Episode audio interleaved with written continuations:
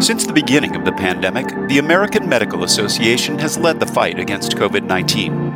As the nation copes with the effects of the crisis, we continue to offer tireless advocacy and expert resources.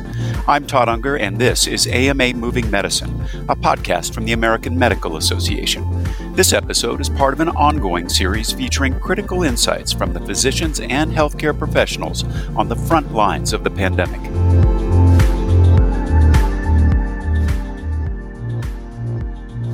Hello, this is the American Medical Association's COVID 19 update. We're talking with Dr. Betty Chu, Senior Vice President, Associate Chief Clinical Officer, and Chief Quality Officer at Henry Ford Health System in Detroit, about her experience leading Henry Ford's response to COVID 19. Dr. Chu also serves on the AMA Council on Medical Service. I'm Todd Unger, AMA's Chief Experience Officer in Chicago. Uh, Dr. Chu, back when the news first began surfacing about COVID 19, you pivoted to a completely different role within Henry Ford uh, that put you in charge of the system's pandemic response. Tell us about that change and what those early days were like. Great, thanks. Well, thanks so much, Todd, for having me, and thanks to the AMA for all the support that they've given to our patients as well as our physicians. Um, it's been a really interesting year, I think, for everybody. Um, for me, in general, my role right now is overseeing quality and safety for the organization that includes infection control and prevention. Um, the pivot that occurred, though, was that during the pandemic, um, I became what's called the incident commander for our system incident command. And during that process, really got um, very actively involved in helping the organization um, make sure that we had a strong, steady, and regular approach to uh, solving problems on a, on a daily basis for our patients and our employees. Well, take us uh, through some of the key efforts uh, that you uh, uh put forth to ensure that Henry Ford was prepared to deal with uh, the onslaught of COVID cases. Sure. Yeah, so starting in um, January, you know, we had already been tracking um, the COVID cases, of course, abroad in China and in South Korea, as well as in Italy. And so, as we watched that occurring, and we started to have to put policies in place, like a lot of other organizations, you know, if an employee was traveling from an endemic area and coming back, would they be quarantined? What would we do with that employee? So, really, through January and February, we'd been doing a, a lot of, of tracking through my department. Um, and then um, as we got into March, end of February and March, it became apparent that we were going to have to certainly deal with this more on a domestic basis. Um, and, and on March 6th, we opened our system incident command. Our first case of COVID in Henry Ford Health System occurred on March 14th. So during that time period, um, again, early in the year, we saw January, March, and then January, February, and March, a lot of tracking and trending, and then really a very earnest effort on a daily basis of managing the crisis as we started to see more and more patients through March and then till when we hit our peak in April. When you think back to you know the the steps that you took back in the those early days, you know what worked and what didn't work, and what would you change, knowing what you know now? I think, like every organization, our entire operations were consumed by this particular crisis. So I think things that worked really well was the entire organization pulled together, not only internally in the company, but also externally in the community to help us focus on that singular thing, which is COVID, um, which rarely happens, even when we have other kinds of crises in, in healthcare related to you know, uh, environmental events or related to weather events, for, for instance. In this particular case, it's a crisis that impacts not just our patients, but our employees as well. So I think what worked really well is that we collectively pulled together and had a unified effort around uh, solving problems and issues on a daily basis, basis to keep our patients and our employees safe. Uh, I think what we can do better is, I think in the future and what we've learned, we've taken a lot of the lessons learned during that first wave and we're using a lot of that in our second stage planning for the fall around COVID. But we've also used a lot of those lessons learned to figure out what do we need to do better as an organization on a daily basis to make sure that our employees and our patients are safe. So we've implemented some of the things that we've done during um, the COVID crisis, and I can share with you some of those if you're interested. Yeah, let's um, talk about you're you're looking at the fall pretty you know here coming up very rapidly. What yeah. kind of changes are you putting in place? How are you preparing?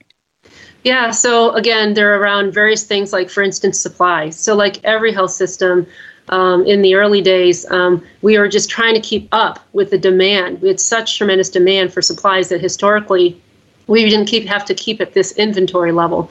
So, you know, having different ways that we'd have runners on the floors counting inventory versus historically you'd keep them in a storage room and then people would go there and check occasionally, maybe every couple of days to see if your inventory was up to up to par. Now we we had burn rate calculators and we had runners checking on inventory on a daily basis. And so even those types of things related to supplies and we'll continue because that inventory management will really help us as we go into uh, the later stages.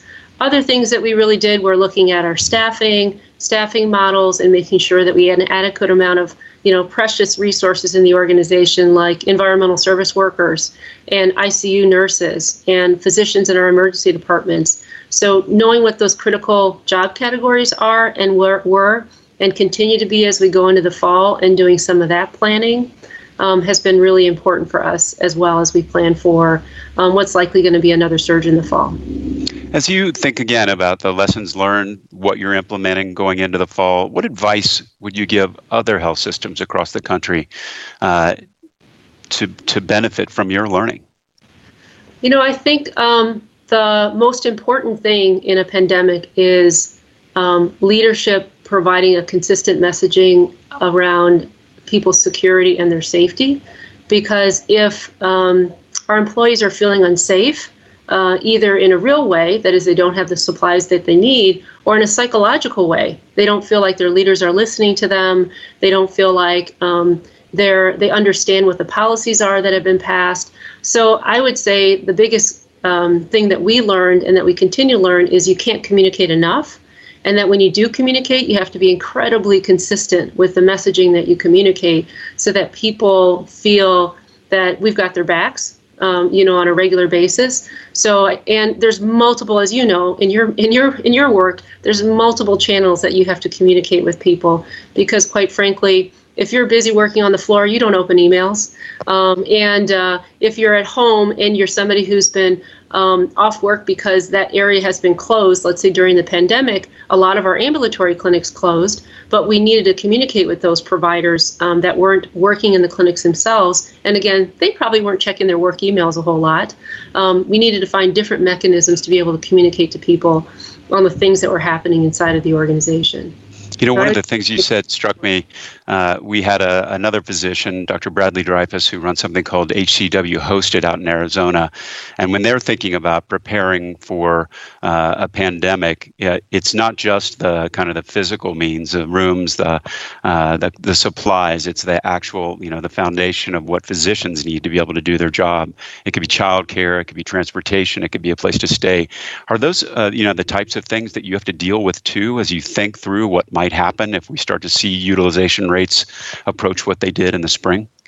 Yeah, absolutely. And during the crisis, that became very apparent. Um, so, part of the system and incident command structure is to have the key elements of support that have to have a, if we give them a directive to action, that they can go out and figure out how to solve um, that particular issue. So, your point of we had a lot of physicians and providers, as you know, who didn't feel comfortable going home into their environment, and we needed to provide them housing. Um, so we've partnered with a lot of hotels in the area and a lot of areas, uh, places in the area to help them find somewhere to stay uh, temporarily. Um, we've also had, um, just like every other health system, um, an economic downturn that's affected spouses of our employees losing their jobs. And so we've been really fortunate that we've had a lot of support from the community um, and been a- have been able to provide philanthropic support um, through our organization, providing relief for rent, uh, relief for um, pay- car payments, uh, relief for payments for childcare for many, many of our employees. We've given out almost a million dollars in um, benefit to our employees um, to help specific needs that they might have uh, to keep them going. Um, because again, we don't want them to worry about their economic hardship while we're asking them to come to work and also help service our patient population. That's fantastic. Um, let's talk a little bit about uh, what you just mentioned around the community. So I know that one thing that Henry Ford prides itself on is its connection to the community. What role has that connection played in your pandemic response? Yeah, you know, I would say it's been incredibly heartwarming. It has um, buoyed the physicians and the nurses and the frontline staff so much to see the community provide support whether that's food support whether that's you know the fire departments that would drive by and wave their flags and just give us a show of support um, whether that's again some funds that were provided you know from our covid relief funds that we have for our employees. So that has been strengthened. Also these community partnerships so right now we provide testing for a lot of our community partners um, in the in multiple organizations. Uh, we were able with DTE, which is the big energy company, of course, in our area, to provide testing for one of their plants. But we've been developing many of those partnerships with small and large employers. And then the final thing I would say is during the crisis when we were really working on PPE, we were able to partner with a lot of companies that were producing masks and face shields and gowns, isolation gowns for us. And so, one of the fun things that I got to do on the job is um, get these prototypes of some of the things that people are producing, and and um, and see these kind of prototypes that people are making that used to make you know covers for machines, and now they're making isolation gowns for you know our frontline workers. So that was really heartwarming, I think, to all of us. Well, you've personally appeared on uh, local media stations and other places to help answer a lot of questions about COVID 19. Why is it so important for physicians right now to have a voice?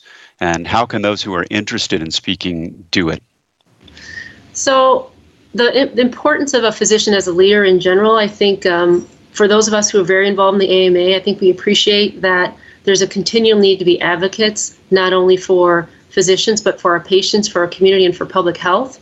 And it's become clear during this pandemic that having a trusted source of information that you can get your information from that's science based and reliable is incredibly important. So I would say now more than ever, uh, we need physicians that are going to be out there providing a clear and consistent message. I also believe physicians are inherently trained if you're an effective physician in communicating to the public, because that's what we do every day when we talk to our patients about things that are relatively complex and science based and translating them into a way that that patient can feel reassured and feel uh, comforted. And so for me, um, it is a it's really a, a, a, priority and imperative that physicians embrace that role. And and I would encourage them to to your question about how can they do it. I think there's lots of opportunities if you look around you, you contact your local agencies, you um, you start getting involved in your local communities people are looking for um, advocacy with, from physicians. Mm-hmm. Well, lastly, do you have any final words of advice for areas that are still seeing overwhelming numbers uh, every day? Well, I am incredibly empathetic um, to the uh, the mental burden um, that being in the height of the crisis can cause. Um, we've invested a lot of time and energy post COVID on our employees trying to understand um, what they need. We've provided a fair amount of behavioral health support for our employees, as well as a lot of our leader rounding now is, is really checking in our employees to see how they're doing, what they need. Um, we recognize there's, um, like during any crisis, people are really running at 100 miles an hour, and then when they stop running, they realize, wow, emotionally i'm not doing so well so i would say if, if, you're not thinking about it now thinking because you're in the height of the crisis starting to plan and prepare for the effects of the crisis on your people um, and how you're going to need to support that is going to be critically important. Yes, I think we've all kind of moved through that period of adrenaline, and it's yeah. good to know that you're working on uh, taking care of physicians and your healthcare teams who've been through so much and getting them ready for the fall. Dr. Chu, thank you so much for uh, speaking with us today and sharing your perspective. That's it for today's COVID 19 update. For updated resources on COVID 19, visit ama-assn.org slash COVID 19. Thanks for joining us, and please take care. This content was originally published as part of AMA's COVID 19 daily video updates. Find the latest at ama-assn.org slash COVID update. I'm Todd Unger, and this is AMA Moving Medicine, a podcast from the American Medical Association. You can also subscribe to other great AMA podcasts on Apple Podcasts, Google Play, Spotify, and Stitcher, or visit ama-assn.org slash podcasts. Thank you for listening.